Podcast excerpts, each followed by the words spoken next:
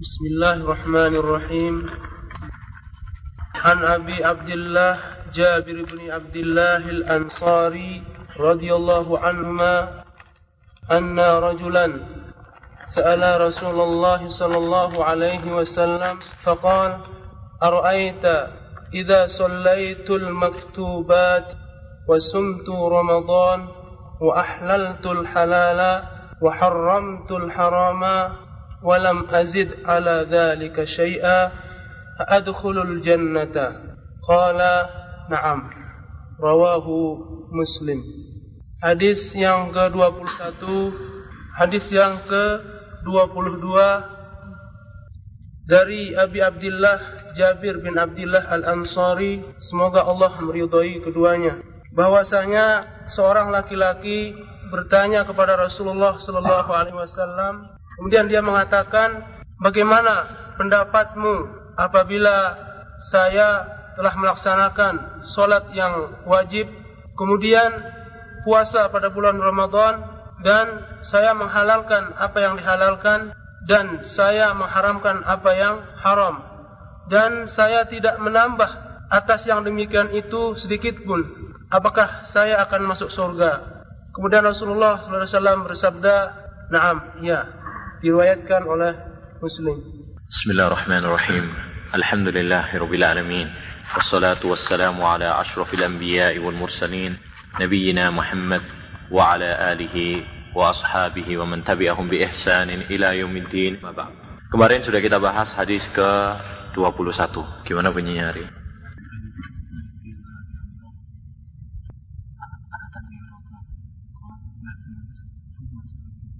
Kul amantu billah summa istaqim.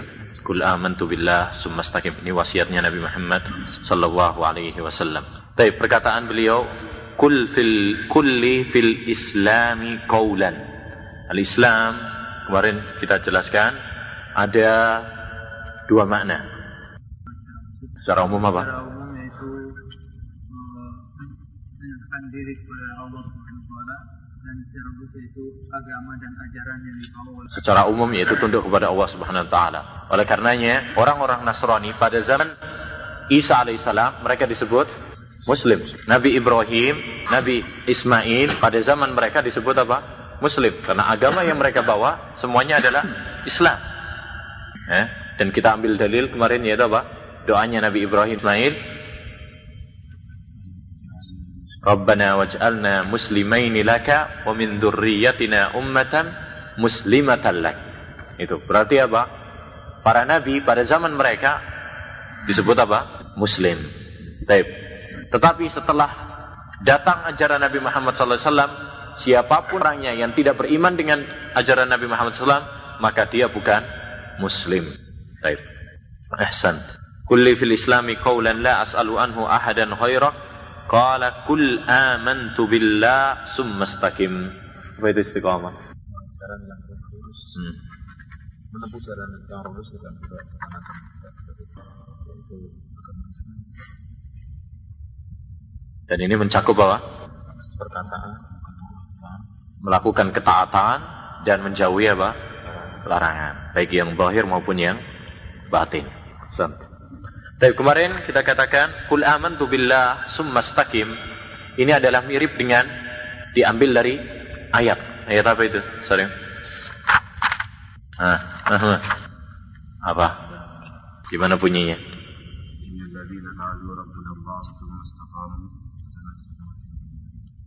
Ila akhir. Baik. Diambil dari ayat Innal ladzina qalu rabbuna wa thumma istaqamu Innal ladzina qalu rabbuna wa ini sama seperti apa? Kul amantu billah. Summa istaqamu ini sama seperti apa? Summas istaqim. Summa istaqim. Tapi kemarin kita katakan bahwasanya hadis ini mengandung dua syarat diterimanya amal. Ya kan? Dua syarat diterimanya amal. Gimana penjelasannya? Rohat. Nah, mana yang mengandung ikhlas? Nah, terus. Iman itu mengandung apa keikhlasan kepada Allah Subhanahu wa taala. Karena tatkala kita beriman kepada Allah Subhanahu wa taala, salah satu prinsip konsekuensi iman kepada Allah Subhanahu wa taala yaitu tidak beribadah kecuali hanya kepada Allah Subhanahu wa taala semata, yakni mengikhlaskan ibadah hanya bagi Allah Subhanahu wa taala saja. Baik. Tsumma istaqim. Ini mengandung ittiba kepada Nabi Muhammad sallallahu alaihi wasallam. Berarti dalam hadis ini ada dua syarat diterimanya apa? Amal. Oleh karena itu hadis ini merupakan hadis yang sangat penting sekali. Tapi ya uh, istiqamah memiliki apa? Beberapa keutamaan. Bisa disebutkan? Nah, keutamaan istiqomah. Satu dapat uh, bisa dijelaskan rezeki. Bisa diluaskan rezekinya, gajinya bisa naik gitu ya. nah, terus. Uh, kabar gembira mendapatkan surga. Kabar gembira mendapatkan surga. Nah, siapa yang ngasih kabar gembira? Hmm? Eh, para para para malaikat.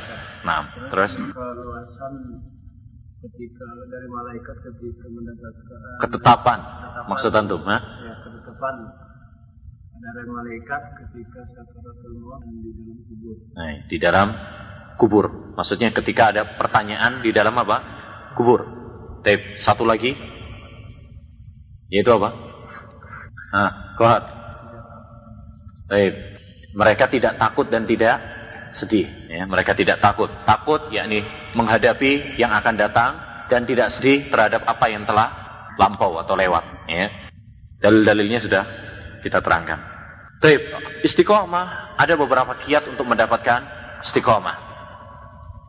Ya, ada beberapa kiat, wasilah agar kita bisa istiqomah. Roni, satu kiat biar bisa istiqomah.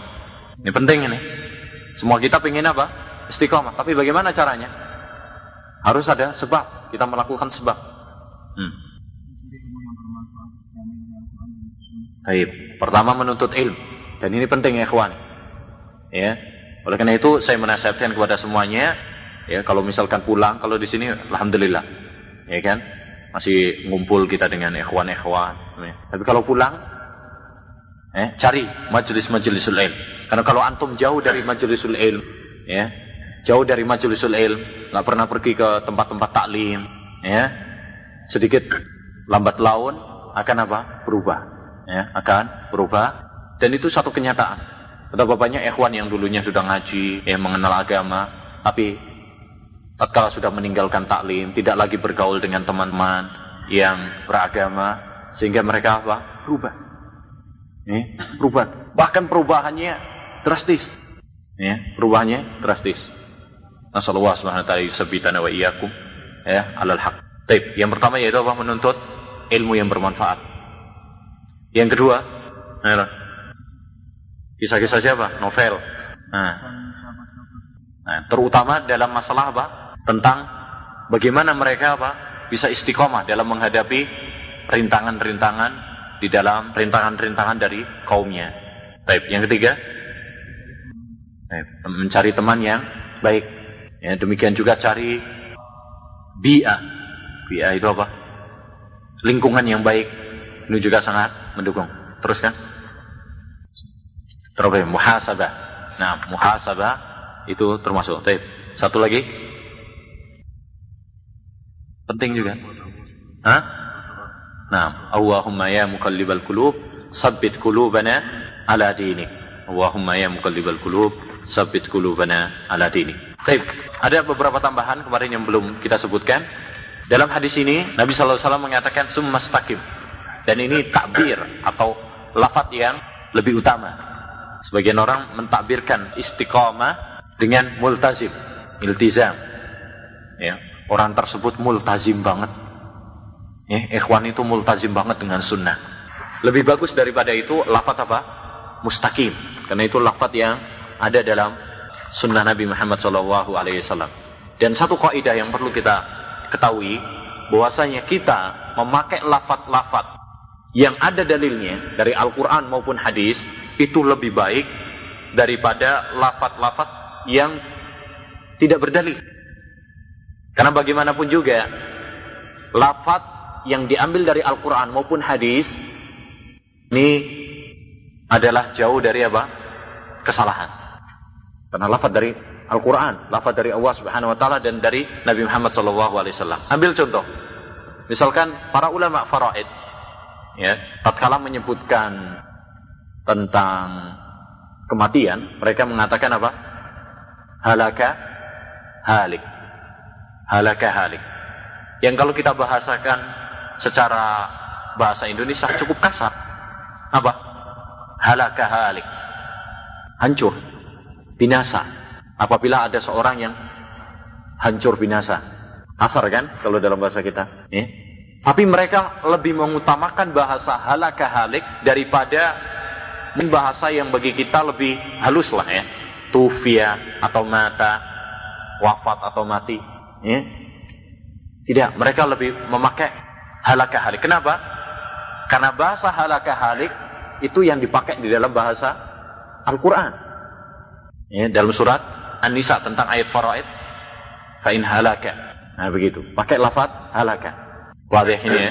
Jadi kita memakai lafaz yang ada dalam Al-Quran maupun hadis ini lebih utama daripada daripada lafaz-lafaz yang tidak ada dalilnya.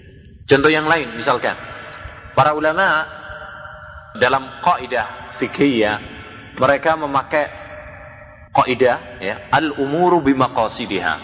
Segala sesuatu itu dengan tergantung kepada tujuannya. Mana yang lebih baik pakai al-umuru bimaqasidiha atau pakai hadis innamal a'malu binniyat. Innamal a'malu binniyat. Karena kaidah tadi itu sama seperti hadis ini. Innamal a'malu binniyat. Sesungguhnya segala sesuatu itu tergantung kepada niat. Ya. Mana yang lebih utama? Yang lebih utama kita pakai hadis. Ya, kenapa? Karena kaidah yang diambil dari hadis, lafaz yang diambil dari hadis itu lebih utama daripada yang tidak berdasar pada ya, sekalipun sama-sama maksudnya ya tujuannya sama di, tadi dua lafat sama tetapi apa takbir ungkapan lafat yang diambil dari dalil Al-Quran maupun hadis ini lebih selamat dan lebih bagus daripada yang tidak. Jelas ini ya? Sekalipun tujuannya sama. Oleh karena itu Al-Imam As-Subki rahimahullah ta'ala mengatakan ya innamal a'malu bin niat lafat ini lebih baik daripada kaidah yang populer di kalangan para al-fuqaha dengan al-umuru bimaqasidiha. Dan lain-lainnya ya lafat-lafat lainnya selagi itu ada dalam Al-Qur'an dan sunnah lebih baik kita memakainya daripada lafat yang tidak ada dalilnya. Baik, dalam hadis ini juga terdapat bantahan kepada orang-orang murjiah ya. Terdapat dalil bantahan kepada orang-orang murjiah. Kenapa? Karena dalam hadis ini Nabi Shallallahu Alaihi Wasallam mengatakan aman tu billah summastakim. Berimanlah kepada Allah Subhanahu Wa Taala, kemudian istiqomahlah. Iman tempatnya di mana? Di hati. Summastakim ini adalah dengan amal, anggota badan. Orang-orang murjiah mereka mengatakan bahwasanya iman itu hanya cukup di dalam hati. Tanpa amal. Dan ini satu apa? Kesesatan. Ya, satu kesesatan. Oleh karena itu, kalau Anda ketemu dengan misalkan sebagian orang yang mengatakan kalau ya akhi, ya, kenapa kamu kok misalkan seperti ini, kok nggak sholat atau gini? Mereka mengatakan iman itu di di hati. Sebenarnya berarti apa? Dia itu kena penyakit murjiah. Kena penyakit murjiah. Orang yang mengatakan banyak gitu kan. Kalau ya kenapa kamu kok masih begini ya tidak memelihara jenggotmu atau begini mereka mengatakan ah yang penting iman itu kan di hati atau kalau itu seorang akhwat eh mbak kenapa kok nggak pakai jilbab? Loh yang penting kan apa? Hatinya. Eh yang penting kan hatinya. Iman itu ada di dalam hati. Ya. Sebenarnya orang-orang seperti itu berarti apa? Kena pemahaman murjiah. Seakan-akan mereka mengatakan iman itu cukup di dalam apa? Hati saja, tanpa dibuktikan secara amal. Dan ini satu kesalahan. Kita katakan kepadanya, kalau hatimu baik, maka akan diwujudkan dengan amalan yang yang baik. Oleh karena itu Nabi Muhammad SAW mengatakan, ya, ala wa inna fil jasati mudghatan idza salahat salahal jasadu kulluh wa idza fasadat fasadal jasadu kulluh ala wahiyal qalb. Kalau hatinya baik, maka seluruh badan pun baik. Dibuktikan. Ya. Tapi kalau badannya jelek, yakni penampilannya jelek, ya, maka apa? Bukan penampilan yang saya maksud adalah postur tubuh atau yang lain. Itu bukan, tapi penampilan yakni penampilan agama, penampilan Islami. Ya. Kalau itunya jelek berarti pertanda hatinya apa? Jelek. Nah, begitu. Jadi ini satu masalah yang sangat penting diketahui bahwasanya dalam hadis ini terdapat bantahan pada orang-orang apa? Murji'ah yang mengatakan bahwasanya iman itu cukup di dalam hati. Ya. Baik. Dari segi mana? Dari segi tadi. Sekarang kita lanjutkan hadis yang 22. Bismillahirrahmanirrahim. An Abi Abdullah Jabir bin Abdullah Al-Ansari radhiyallahu anhuma. Dari Abu Abdullah Jabir ibnu Abdullah Al-Ansari. Berarti kunyanya siapa? Abu Abdullah. Taib. Nama beliau Jabir. Nama ayah beliau Abdullah. Dan ini satu faedah juga bagi kita ya. Bahwasanya seorang berkunyah dengan nama bapaknya. Dan itu kebiasaan para salaf. Bapaknya namanya Abdullah. Kunyahnya biasanya yaitu apa? Eh? Siapa? Abdullah juga. Itu banyak sekali di kalangan para salaf yang menggunakan seperti itu. Lu perhatikan nanti. Para ulama, mereka berkunyah dengan nama bapaknya. Kalau nama bapaknya misalkan Abdurrahman, misalkan, maka nanti apa? Dia berkunyah dengan Abu Abdurrahman. Baik, dan ini satu kebiasaan yang bagus. Kebiasaan as-salaf as-salih. Baik. Jadi nama sahabatnya adalah Jabir bin Abdullah radhiyallahu anhuma dan beliau dari sahabat Ansar. Dari sahabat Ansar. Ya, sahabat Ansar. Yaitu diambil dari Al-Ansari. Seorang sahabat Ansar. Ansar adalah yaitu kabilah yang ada di Madinah. Yang mereka membantu Nabi Muhammad wasallam dan para sahabat Nabi Muhammad wasallam yang hijrah ke kota Madinah. Ya. Yang disebut dengan apa? Muhajirin. Jadi para sahabat yang datang hijrah disebut muhajirin. Para sahabat yang membantu mereka disebut apa? Al-Ansar. Dan keduanya adalah apa? Dipuji oleh Allah Subhanahu wa taala dalam banyak Al-Qur'an dan hadis Nabi Muhammad sallallahu alaihi wasallam. Ya. والسابقون الأولون من المهاجرين والأنصار والذين اتبعوهم بإحسان رضي الله عنهم ورضوا عنه. Dipuji oleh Allah Subhanahu wa taala dan disebut oleh Allah Subhanahu wa taala dalam Al-Quran dan hadis Nabi Muhammad sallallahu alaihi wasallam. Ya, Al-Ansar dan Muhajirin disebut oleh Allah Subhanahu wa taala dalam Al-Quran dan hadis Nabi Muhammad sallallahu alaihi wasallam. Jadi ini nama kabilah yang syar'i yang disebut oleh Al-Quran. Sekalipun demikian ya ikhwani, nama Ansar dan Muhajirin disebut dalam Al-Quran, tetapi antum perhatikan tatkala dalam riwayat Bukhari dari Jabir bin Abdullah juga, ya, tatkala nama Ansar dan Muhajirin dijadikan sebagai ta'assub, apa ta'assub? Fanatik. Ya, Nabi Shallallahu Alaihi Wasallam marah dan menjulukinya dengan panggilan jahiliyah. Kisahnya, kata Jabir bin Abdullah, ada seorang muhajirin yang sukanya apa? Sukanya main-main, gurau. Ya, biasanya nyubit pantat temannya.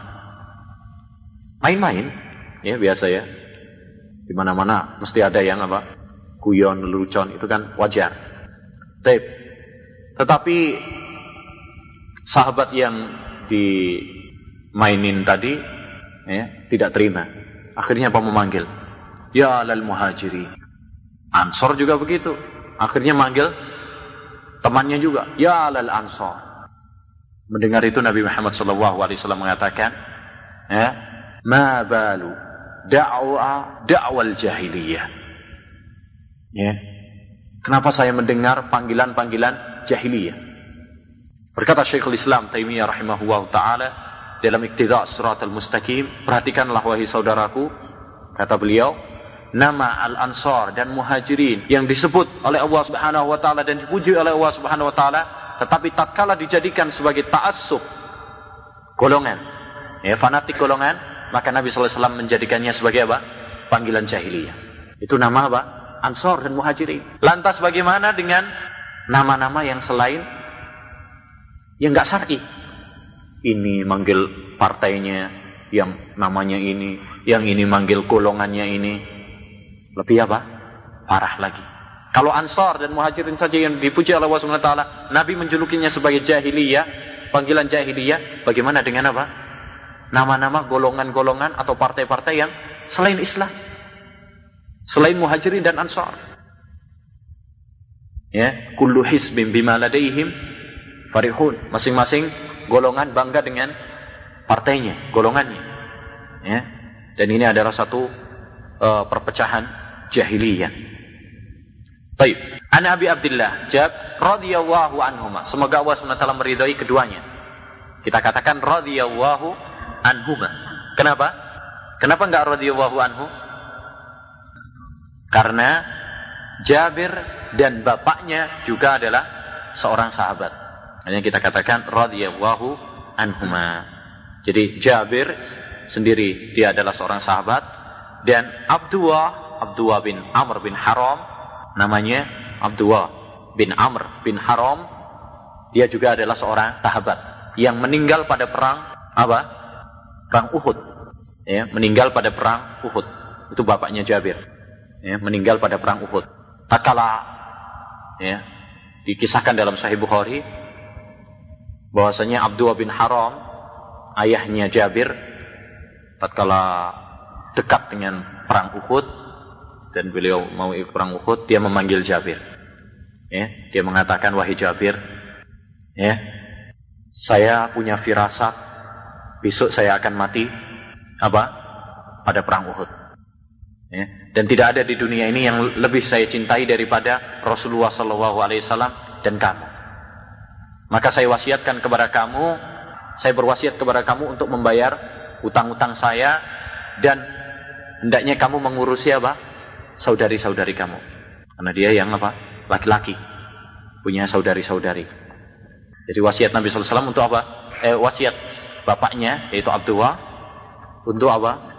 Membayar utang dan untuk mengurusi saudari-saudarinya. Oleh karena itu, karena beliau untuk melaksanakan wasiatnya ini, Tatkala dia menikah, menikahnya dengan siapa?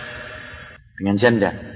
Bukan dengan pikir. Tatkala ditanya oleh Nabi sallallahu alaihi wasallam, ya, wahai Jabir, kenapa tidak yang gadis saja? Ya, beliau mengatakan, wahai Rasulullah, saya memiliki saudari-saudari saya. Kalau saya kalau saya memiliki gadis, maka nanti apa? Tidak bisa mengurusi kehidupan mereka. Ya, maka Nabi Shallallahu Alaihi Wasallam mengatakan apa? Ahsant. Kamu apa? bagus berbuat dan bagus. Jadi aslinya hendaknya apa memilih yang gadis, tetapi kalau untuk suatu kemaslahatan maka hendaknya apa tidak mengapa seorang memilih yang janda. Ya, ini termasuk fikihnya siapa? Jabir bin Abdullah dalam melaksanakan wasiat orang tuanya. Menakjubkan pada kehidupan Abdullah, bapaknya Jabir ini, kata Jabir pada perang Uhud, antum tahu kan? Para sahabat ada yang satu dua orang, dikubur jadi satu. Itu kan? Kafan jadi satu. Bahkan ada seorang sahabat seperti Mus'ab bin Umair ya, yang kafannya nggak cukup. Ya. Kalau ditutup bagian kepalanya, bagian atasnya, bagian bawah tidak tidak kena. Kalau ditutup ke bawah, yang atas apa? Tidak kena. Ya. Saking apa? Banyaknya para sahabat waktu itu yang meninggal dunia dan kurangnya tenaga. Akhirnya dikubur jadi menakjubkannya tatkala beberapa bulan Jabir bin Abdullah ingin apa? Karena kasihan kepada bapaknya masa satu kubur apa? Dua orang dia bongkar. Ya, mau disendirikan. Dikubur secara apa? Sendiri. Nah dikubur secara sendiri sudah beberapa bulan empat bulan kalau nggak salah dalam riwayat Bukhari itu dikatakan empat bulan tapi kata Jabir ya, semuanya masih utuh. Seakan-akan kita mengubur mayat yang baru kemarin mati. Jadi masih apa? Utuh semuanya. Kecuali Kata beliau, kata beliau kecuali bagian telinganya. Bagian telinganya. Karena orang-orang musyrikin bukan karena apa-apa, bukan karena dimakan rayap atau tidak. Tetapi karena orang-orang musyrikin antum tahu dalam perang Uhud mereka apa? Mencongkeli. Ya. Ada yang ngambil matanya, ada yang ngambil eh, seperti Hamzah paman Nabi Muhammad wasallam, ya. Sehingga seperti Hindun mengalungkan dengan ususnya Hamzah dan sebagainya. Dalam cerita yang sangat seru dalam sirah, ya. Pengen tahu tentang serunya perang Uhud, baca kitab-kitab apa? Sirah. Ya. Sehingga kita tahu bagaimana perjuangan para sahabat Nabi Shallallahu Alaihi Wasallam dalam menegakkan agama Allah Subhanahu Wa Taala. Ya. Dan kita agar kita tahu bahwasanya kita memiliki para tokoh yang tidak kalah sebenarnya dengan tokoh-tokoh belakangan. Kita harus bangga memiliki tokoh ya seperti para sahabat Nabi Muhammad Shallallahu Alaihi Wasallam. Baik, ceritanya panjang tentang uh, Abdullah bin Haram dan Jabir bin Abdullah. Alhasil beliau adalah Jabir bin Abdullah bin Amr bin Haram Al-Ansari. Ya, kunyanya adalah Abu Abdullah. Ya, beliau adalah seorang sahabat, anak seorang sahabat. Dan beliau termasuk ahli bai'atur ridwan. Beliau banyak mengikuti perang bersama Nabi Muhammad sallallahu alaihi wasallam. Ya. Baik. Dan beliau termasuk seorang yang buta di akhir hayatnya. Orang yang buta di akhir hayatnya. Buta apa? Buta mata atau buta hatinya? Buta matanya. Mana yang lebih parah? Buta mata atau buta hati? Buta hati. Ya, kalau buta mata ringan. Bahkan kata Imam Ibnul Qayyim rahimahullah, betapa banyak orang yang buta matanya lebih baik daripada orang yang memiliki mata. Lihat para sahabat, banyak para ulama salaf, mereka apa? Yang buta. Menakjubkanku ada seorang ulama yang menulis kitab Ahbarul Umya. Ya. Kabar-kabar, cerita-cerita tentang orang-orang yang buta. Dikumpulkan dari para sahabat yang buta. Jabir bin Abdullah masuk. Jabir bin Abdullah, Ibnu Abbas. Ya. Ibnu Abbas, beliau juga apa? Sama. Ya, buta di akhir hayatnya. Ketika lanjut usia, beliau apa? Buta juga. Ya. Kata Ibnu Abbas radhiyallahu an, kalaulah saya buta mata, eh, tetapi hati saya eh, telah mengakar di dalamnya keimanan kepada Allah Subhanahu wa taala. Enggak masalah. Eh. Baik, ada satu permasalahan penting. Mana yang lebih lebih baik? Orang buta atau orang orang tuli? Baik, pendapat yang benar adalah diperinci. Kalau dalam urusan dunia urusan dunia orang tuli lebih baik. Karena dia karena kebanyakan dunia ini keindahannya dengan apa? Dengan penglihatan. Benar atau salah? Ya, indah. Kalau orang buta untuk melihat keindahan dunia ini nggak bisa dia. Ya. Kebanyakan keindahan dunia ini, kelezatan dunia dengan apa? Pandangan. Jadi kalau masalah urusan dunia, orang tuli lebih baik. Tapi kalau masalah akhirat, orang buta lebih baik. Kok bisa? Ya. Ya. Dengan uh, orang buta tidak melihat kemaksiatan-kemaksiatan. Benar apa enggak? Ya kan? Apalagi kalau di Indonesia. Ya, banyak makhluk halusnya kan? Nah, nah, baik. Jadi itu. Kalau di, di apa? Diperinci. Kalau masalah dunia orang tuli lebih lebih baik. Kalau masalah akhirat orang buta lebih lebih baik. Kata Imam Ibnul Qayyim dalam Miftah Darus Sa'adah setelah mengungkapkan masalah ini, dia mengatakan oleh karena itu antum tahu rahasianya kenapa para sahabat tidak ada yang tuli tetapi ada yang buta. Para sahabat ada yang buta seperti Jabir, Ibnu Abbas dan lain-lain. Tetapi nggak ada di antara mereka yang tuli. Nggak ada yang tuli. Yang ada apa? Buta. Menunjukkan bahwasanya apa? Eh, orang buta dalam masalah akhirat, dalam masalah agama mereka lebih baik daripada orang yang yang tuli. Baik. Kita lanjutkan. Anna rojulan bahwasanya seorang laki-laki.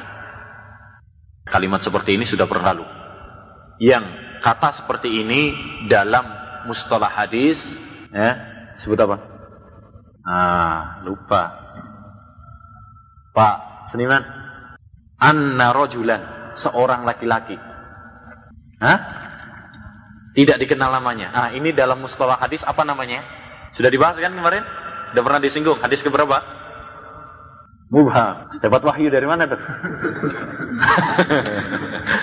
Disebut dengan mubham. Qala al-Baikuni wa mubhamun ma fihi rawin lam yusam. Mubham adalah apabila ada seorang rawi yang tidak dikasih tahu namanya, yang tidak disebutkan namanya. Itu namanya mubham. Dan kemarin juga sudah kita sebutkan bahwasanya ada beberapa alasan kenapa seorang rawi tidak menyebutkan namanya. Jadi kenapa sih nggak langsung disebutkan namanya saja kan lebih enak. Anna Abu Hurairah misalkan ya tanya. Kan enak. Tapi anna rojulan. Ada beberapa alasan kenapa para rawi tidak menyebutkan nama. Yang masih ingat? Satu. Yang pertama adalah kemungkinan, ada beberapa kemungkinan. Yang pertama adalah dia tidak mengenalnya. Nggak kenal mungkin orang Badui atau orang asing yang, yang bertanya kepada Nabi, ya, dan dia nggak tahu namanya. Itu yang pertama. Yang kedua,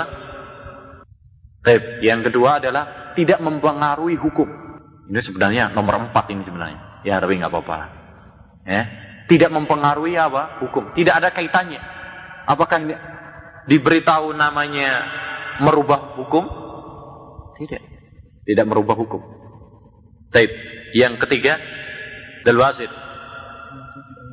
Menutupi aibnya. Hasan. Apalagi kalau itu masalah-masalah yang yang aib. Nabi Shallallahu Alaihi Wasallam menegurnya misalkan dan sebagainya. Yang keempat apa? Yang keempat, antum lupa? Mungkin karena apa? Lupa. Tahu namanya, tetapi kemudian apa? Lupa. Nah, jadi ada empat macam. Yang pertama apa alasannya? Karena mungkin tidak tahu. Ya, mungkin tidak tidak tahu. Yang kedua tahu, pernah tahu tapi kemudian apa? Lupa. Yang ketiga, untuk menutupi aibnya tahu sebenarnya tapi kita tutupi saja. Jadi seorang laki-laki kita. Yang keempat adalah apa? Karena tidak merubah hukum. Tahu sebenarnya tapi ah nggak ada faedahnya untuk disebutkan. Nah begitu. Jadi ada berapa? Empat alasan kenapa para rawi tidak menyebutkan namanya. Jelas ini ya? Nah, awas besok ditanya Mas Suji. Siapa ya? Insya Allah. Anna rajulan sa'ala Rasulullah sallallahu alaihi wasallam. Ada seorang laki-laki yang sa'ala. Sa'ala itu apa? Tolada. Secara bahasa artinya meminta. Tapi apakah para sahabat minta uang kepada Nabi? Di sini? Enggak. Yang dimaksud bukan meminta uang. Tetapi yang dimaksud adalah meminta ilmu. Meminta nasihat, meminta wasiat. Ini atau bahasa kita bertanya kepada Nabi Muhammad sallallahu alaihi wasallam. Maka hadis ini menunjukkan kepada kita seperti yang sering kita katakan yaitu apa? Semangatnya para sahabat Nabi sallallahu alaihi wasallam di dalam menuntut ilmu. Ya, di dalam menuntut ilmu. Dan salah satu cara menuntut ilmu adalah dengan bertanya. Nabi sallallahu alaihi wasallam bersabda, "Ala sa'alu idza lam ya'lamu fa innama sifaul iyyi su'alu." Ya, kenapa mereka tidak bertanya kalau mereka tidak tahu? Karena obatnya tidak tahu adalah bertanya. Jadi kalau antum tidak tahu, bertanyalah. Fas'alu ahla dzikri in kuntum la ta'lamun. Kalau ada yang mengatakan, "Loh kita nggak boleh apa? Banyak bertanya kok." Nabi sallallahu alaihi wasallam mengatakan, ya, "Inna Allaha kariha lakum qila wa kasratas su'al wa idha'atal ma." Sungguhnya Allah Subhanahu wa taala membenci ya kil waqal kabar burung ya wa kasratas su'al banyak tanya dan Nabi sallallahu alaihi wasallam juga pernah mengatakan fa innama ahlakal ladzina min qablikum kasratu masailihim wahtilafuhum ala anbiya'ihim ya sungguh hancurnya. Umat-umat sebelum kalian itu dengan apa? Banyaknya bertanya dan perselisihan mereka kepada nabi-nabi mereka. Loh tuh kan? Berarti apa? Kita nggak boleh apa? Banyak tanya. Nggak boleh tanya kepada eh, kepada ustadz atau kepada syekh. Benar pemahaman ini? Ya, pemahaman ini adalah keliru. Yang dilarang atau yang dimaksud dengan hadis-hadis tersebut adalah pertanyaan-pertanyaan yang sia-sia, yang tidak ada faedahnya. Pertanyaan-pertanyaan yang tidak ada faedahnya. Atau pertanyaan-pertanyaan yang kalau bahasa saya jelimet, nggak ada, nggak ada tujuannya. Seperti pertanyaan-pertanyaan Bani Israel. Nah begitu. Jadi di sini termasuk apa? Cara menuntut ilmu adalah dengan banyak apa? Bertanya. Oleh karena itu Ibnu Abbas tatkala ditanya tentang rahasianya dia kok bisa jadi pinter, ya. Di banyak orang kagum dengan keilmuannya Ibnu Abbas ya kan. Apa sih resepnya? Apa karena sering makan kurma atau sering minum susu? Eh? Kata Ibnu Abbas, apa? Enggak, yang bahasanya bukan itu ya. Kata Ibnu Abbas yaitu apa? Ya, rahasianya dengan bi qalbin akul, hati yang berakal. Ya, kecerdasan maksudnya. Walisanin saul. Ya, lidah yang sering bertanya.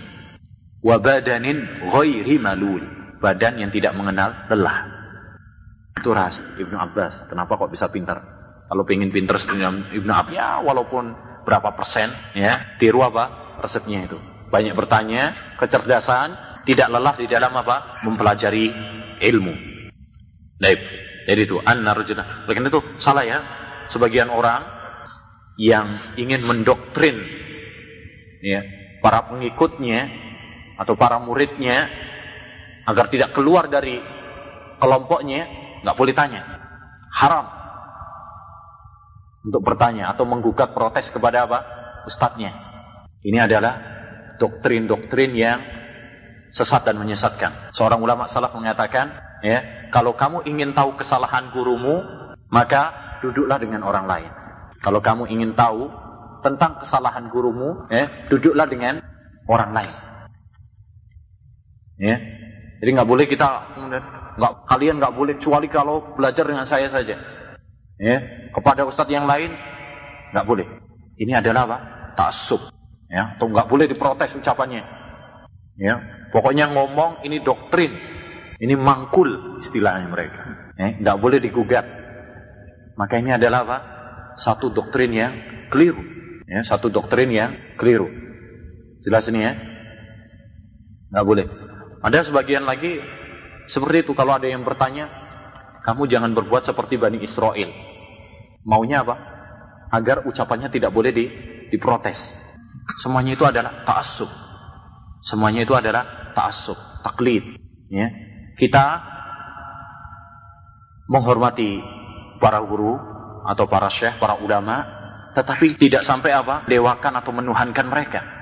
Ya. Karena kita diperintahkan oleh Allah Subhanahu wa taala untuk beragama berdasarkan dalil. Ya, berdasarkan dalil. Baik, selanjutnya. Anna rajulan sa'ala Rasulullah sallallahu alaihi wasallam faqal ara'aita idza shallaitul maktubat Bagaimana pendapat engkau wahai Nabi sallallahu alaihi wasallam kalau saya ini salat al-maktubat. Al-maktubat yaitu salat yang diwajibkan. Al-maktubat diambil dari kataba oleh karena itu kataba salah satu maknanya adalah wajib. Kutiba alaikum siyam. Kutiba alaikumul qisas. Kitaballahi alaikum. Ya, semua itu menunjukkan bahwasanya kata kataba bisa bermakna apa? Wajib. Dan ini juga al-maktuba yang diwajibkan oleh Allah Subhanahu wa taala, yaitu salat lima waktu. Idza shallaitul maktubat. Di sini ada kata shallaitu, salat. Maksudnya apa sholat di sini? Sholat secara bahasa atau secara istilah? Apa secara bahasa sholat itu? Doa. Baik. Secara istilah yaitu ya, ibadah kepada Allah Subhanahu Taala yang didahului dengan takbir dan diakhiri dengan apa? Salam. Yang dimaksud sholat di sini secara bahasa ataukah secara istilah? Secara istilah. Nah, dan ini kaidah. Ya, dan ini kaidah apabila kita menjumpai suatu lafaz maka harus dikembalikan kepada uruf yang mengatakannya. Apa uruf itu? Kebiasaan yang mengatakannya. Tatkala kita mendapati lafaz salat dalam Al-Qur'an maupun hadis, maka harus kita artikan kepada lafaz syarat pada asalnya. Ya, kita kembalikan kepada apa? Lafaz istilah syar'i. Ya, misalkan kata Allah Subhanahu wa taala, "Wala tusalli ala ahadin minhum mata ahadan mata abadan." Ya, jangan kamu mensolati salah seorang di antara mereka yang meninggal, yaitu siapa? Munafik, orang-orang munafik. Tapi kita artikan di sini solat, yakni jangan mendoakan mereka, ataukah jangan mensolati? Kita, kita artikan apa? Nah, secara bahasa atau secara syar'i? Syar'i. Pada asalnya kita harus bawa kepada lafaz syar'i. Kecuali kalau ada dalil yang memalingkannya. Perhatikan ini. Kecuali kalau ada dalil yang memalingkannya. Contoh, ya, ada dalil yang memalingkannya. Lafaz salat juga. Dalam ayat ya, wasalli alaihim inna salataka sakanun lahum. Itu tentang ayat sedekah. Ya, apabila ada orang yang memberikan sedekah kepada kita, ya, maka apa? Nabi SAW diperintahkan oleh Allah SWT supaya untuk sholat kepada orang yang memberi sedekah tersebut. Maksudnya di sini apa? Doa ataukah sholat? Doa. Kok bisa?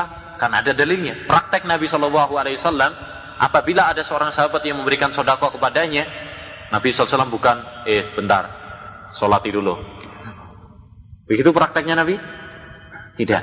Tapi Nabi SAW mendoakan, Allahumma salli ala Ali Abi Aufa.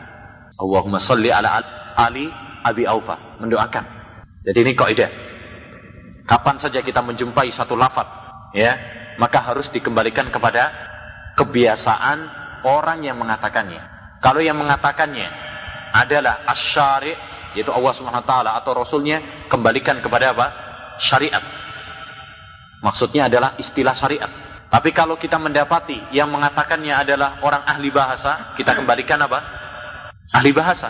Kalau kita mendapati misalkan kata solat, kata solat, ya, dalam ucapan Sibawai misalkan.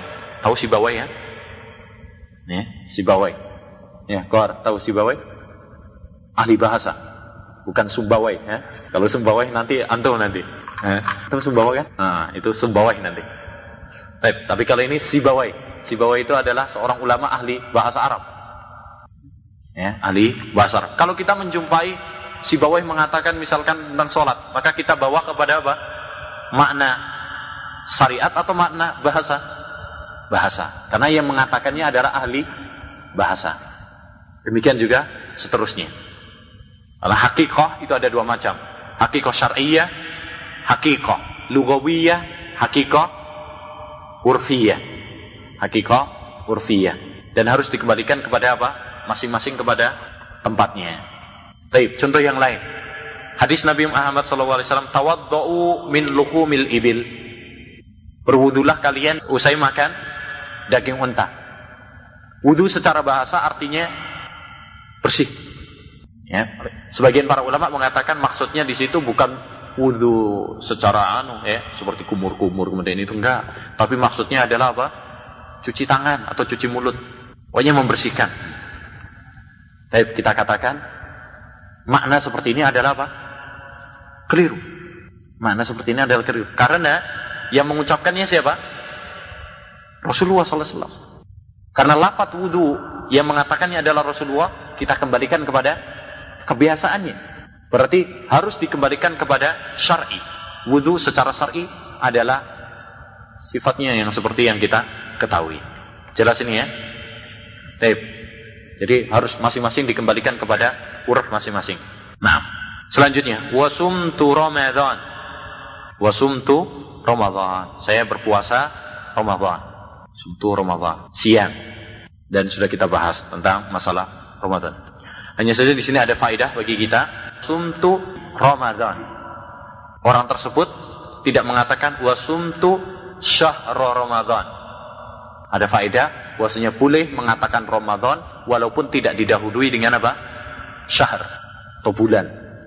Sebagian para ulama nggak boleh mengatakan nggak boleh Jangan kamu mengatakan karena ada hadisnya, tapi hadisnya adalah apa? Batil. Tidak sahih dari Nabi SAW. Jangan kalian mengatakan apa? Ramadan kecuali dengan menggandengkan sebelumnya dengan apa? Syahr. Ya, dengan puasa syahrul Ramadan. Karena dalam ayat katanya syahrul Ramadan alladhi unzila fihil Quran. Pakai syahr. Ya. Tapi ini adalah apa? Keliru. Karena dalam banyak hadis juga ya, Rasulullah SAW menyebutkan apa? Ramadan tanpa didahului dengan apa? Syahr. Seperti misalkan as-salawat khams ila salawatil khams wal jumu'atu ila al jumu'ati wa ramadhanu ila ramadhan kafaratul lima bainahum. Di sini Nabi SAW tidak mengatakan apa? Syahr. Jadi apa? Boleh. Dan selanjutnya wa ahlaltul halal. Saya menghalalkan sesuatu yang halal. Sesuatu yang halal. Wa haram. Saya mengharamkan sesuatu yang haram. Yang halal, yakni yang dihalalkan oleh Allah Subhanahu wa taala. Dan ini mencakup sesuatu yang wajib. Yang kedua, mencakup sesuatu yang sunnah. Yang ketiga, mencakup sesuatu yang mubah. Yang mubah ini juga termasuk dalam ahlaltul halal. Wa haram dan saya mengharamkan yang haram. Ya, mengharamkan satu yang haram. Haram adalah apa? Yang dilarang oleh Allah Subhanahu wa taala. Yang dilarang oleh Allah Subhanahu wa taala. Walam azid ala dzalika syai'a. Dan saya tidak menambahi pada hal itu sesuatu pun. A'adkhulul jannah, apakah saya masuk surga? A'adkhulul jannah. Apakah saya masuk surga? Al jannah. Yaitu apa? Jim, nun, antum tahu itu kaidah dalam bahasa. Apabila jim ketemu nun, maka apa? Menunjukkan lil istitar, tertutup. Itu secara bahasa. Jim, nun, mada, jim, nun, itu adalah menunjukkan lil istitar, tertutup. Oleh karena itu, tape. Contoh. Kata apa? Jin. Jin. Tahu jin ya? Ya, jin. Diambil dari kata jim dan nun. Tertutup. Kenapa tertutup? Karena kita nggak melihatnya. Jelas? Tertutup. Tape. Ada junnah. Junnah itu apa? Tameng. Eh, tameng. Itu juga apa? Tertutup. Kenapa? Karena dia untuk menutupi kan? Ya, dalam perang untuk menutupi. Gini gini. Nah, junnah. Jannah. Ya, yang bermakna apa? Taman. Ya, secara bahasa jannah itu artinya adalah taman. Kok dia juga termasuk tertutupi? Yaitu tertutupi dengan apa? Pohon-pohon. Tertutupi dengan pohon-pohon. Oleh karena itu kalau ada orang yang buang kotoran di tengah-tengah sawah, eh, ketahuan apa enggak? Dari jauh. Yang ketahuan apa? Pohonnya kan? Pohonnya enggak ketahuan. Eh, baik. Adapun secara istilah, jannah adalah daruna'imin. A'addahu subhanahu wa ta'ala li ibadihil mu'minin. Ya, sebuah tempat yang penuh dengan kenikmatan yang disediakan oleh Allah Subhanahu wa taala bagi hamba-hambanya yang beriman.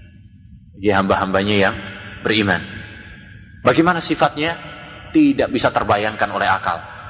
Ya, tidak terlintas dalam hati ya, sebagaimana yang disabdakan oleh Nabi Muhammad sallallahu alaihi wasallam. Qala na'am. Kata Nabi sallallahu alaihi wasallam, na'am. Naam. Iya. Iya apa maksudnya? Ya masuk surga. Ya. Di sini ada kaidah juga dalam kaidah fikih ya. As-su'alu mu'adun lil jawab. As-su'alu mu'adun lil jawab. Pertanyaan itu kembali kepada jawaban.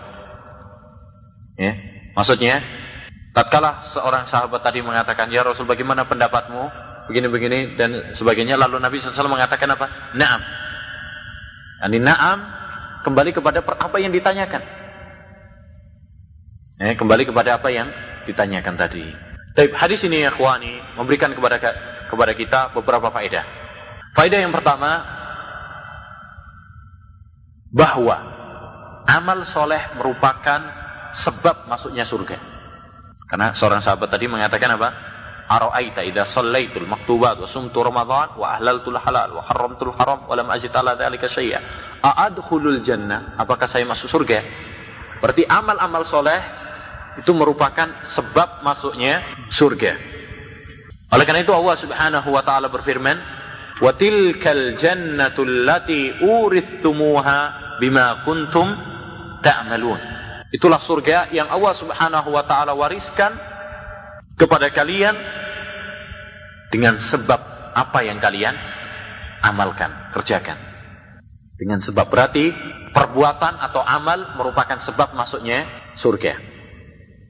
Allah Subhanahu wa taala juga berfirman, "Udkhulul jannah" dalam surat An-Nahl. "Udkhulul jannata bima kuntum ta'malun." Masuklah surga dengan sebab apa yang kalian kerjakan. Berarti amal soleh, ya, salat, puasa, dan lain-lainnya dari amal soleh merupakan sebab masuknya surga. Baik. Kalau ada yang mengatakan bagaimana cara memahami ayat-ayat tadi yang menunjukkan bahwasanya amal merupakan sebab masuknya surga. Dengan hadis Nabi Muhammad SAW yang secara tekstual bertentangan. Yaitu apa? Nabi SAW bersabda la yadkhula ahadum minkumul jannata bi amalihi tidak ada seorang di antara kalian yang masuk surga dengan amalnya. Qalu wala anta ya Rasulullah, para sahabat bertanya, sekalipun engkau wahai Nabi? Qala wala ana. Sekalipun apa? Saya. Eh, sekalipun saya. Baik. Dohir hadis ini menunjukkan bahwasanya apa? Amal itu tidak menunjukkan apa? Tidak menyebabkan seorang itu masuk surga. Tapi hanya rahmat dari Allah Subhanahu wa taala saja. Jelas ini? Kan hadis kan mengatakan tidak ada seorang di antara kalian masuk surga dengan amalnya. Sekalipun Nabi Muhammad Shallallahu Alaihi Wasallam. Baik, bagaimana menjawabnya? Kita jawab. Yang dimaksud dengan ayat dan dimaksud dengan hadis ini lain masalahnya. Ba dalam ayat sama ba dalam hadis berbeda. Ba dalam ayat bima kuntum ta'malun ini baknya bak sababiyah dengan sebab yang kalian apa yang kalian lakukan kerjakan baknya bak sababiyah kalau dalam hadis baknya bukan bak sababiyah tapi ba'ul iwab ba iwab itu apa iwab itu gantian seperti orang mengatakan istaraitu al-kitaba bi khamsariyat saya membeli kitab ini dengan berapa? 5 real. Jadi ya kitab ini saya dapat kitab, kemudian apa? Penjual mendapatkan 5 5 real. Jadi tukeran. Ini gantian. Itu baul iwat. Jadi yang dinafikan oleh Nabi Muhammad SAW itu apa? Gantian.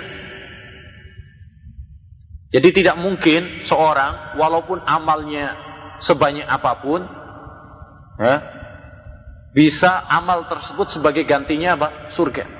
Tidak. Kenapa? Karena bagaimanapun besarnya amal yang kita yang kita amalkan tidak sebanding dengan nikmat yang telah Allah Subhanahu wa taala berikan kepada manusia. Nikmat Allah Subhanahu wa taala begitu mahal. Nikmat Allah Subhanahu wa taala begitu banyak. Ya. Amalan apa pun yang kita lakukan tak sebanding dengan nikmat Allah Subhanahu wa taala. Difahami ini ya? Jadi amal itu merupakan sebab masuknya surga, tapi bukan gantinya surga. Kalau gantinya surga itu seharga. Ya. Jadi amal bukan seharga, enggak. Karena enggak sebanding. Ya. Amal yang kita lakukan ini enggak sebanding dengan surga. Amal yang dilakukan oleh seorang hamba tidak sebanding dengan surga. Tetapi amal merupakan sebab masuknya surga. Dengan demikian tidak ada pertentangan antara apa? Ayat dan hadis Nabi Muhammad sallallahu alaihi wasallam. Jelas ya?